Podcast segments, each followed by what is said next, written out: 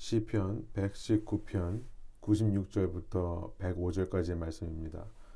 아무리 완전한 것이라도 모두 한계가 있다는 것을 알았습니다. 그러나 주님의 계명은 완전합니다. 내가 주님의 법을 얼마나 사랑하는지 온종일 그것만을 깊이 생각합니다. 주님의 계명이 언제나 나와 함께 있으므로 그 계명으로 주님께서는 나를 내 원수들보다 더 지혜롭게 해주십니다. 내가 주님의 증거를 늘 생각하므로 내가 내 스승들보다도 더 지혜롭게 되었습니다. 내가 주님의 법도를 따름으로 노인들보다도 더 슬기로워졌습니다.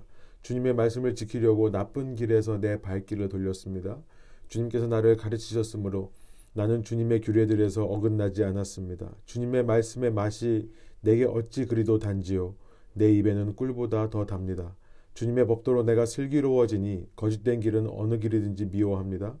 주님의 말씀은 내 발의 등불이요. 내 길에 비칩니다.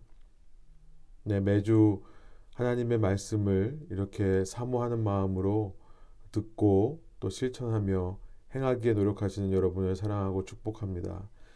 아, 지난주 말씀은 저희 음향 장비의 사고로 인해서 녹음되지 못했습니다. 양해해 주시고 어, 계속해서 저희 어, 교회를 위해 어, 또이 하나님의 말씀을 전하는 귀한 일을 위해 기도해 주시며 어, 또 다음 주간에 나오는 말씀으로 또 찾아뵙겠습니다. 여러분 사랑하고 축복합니다.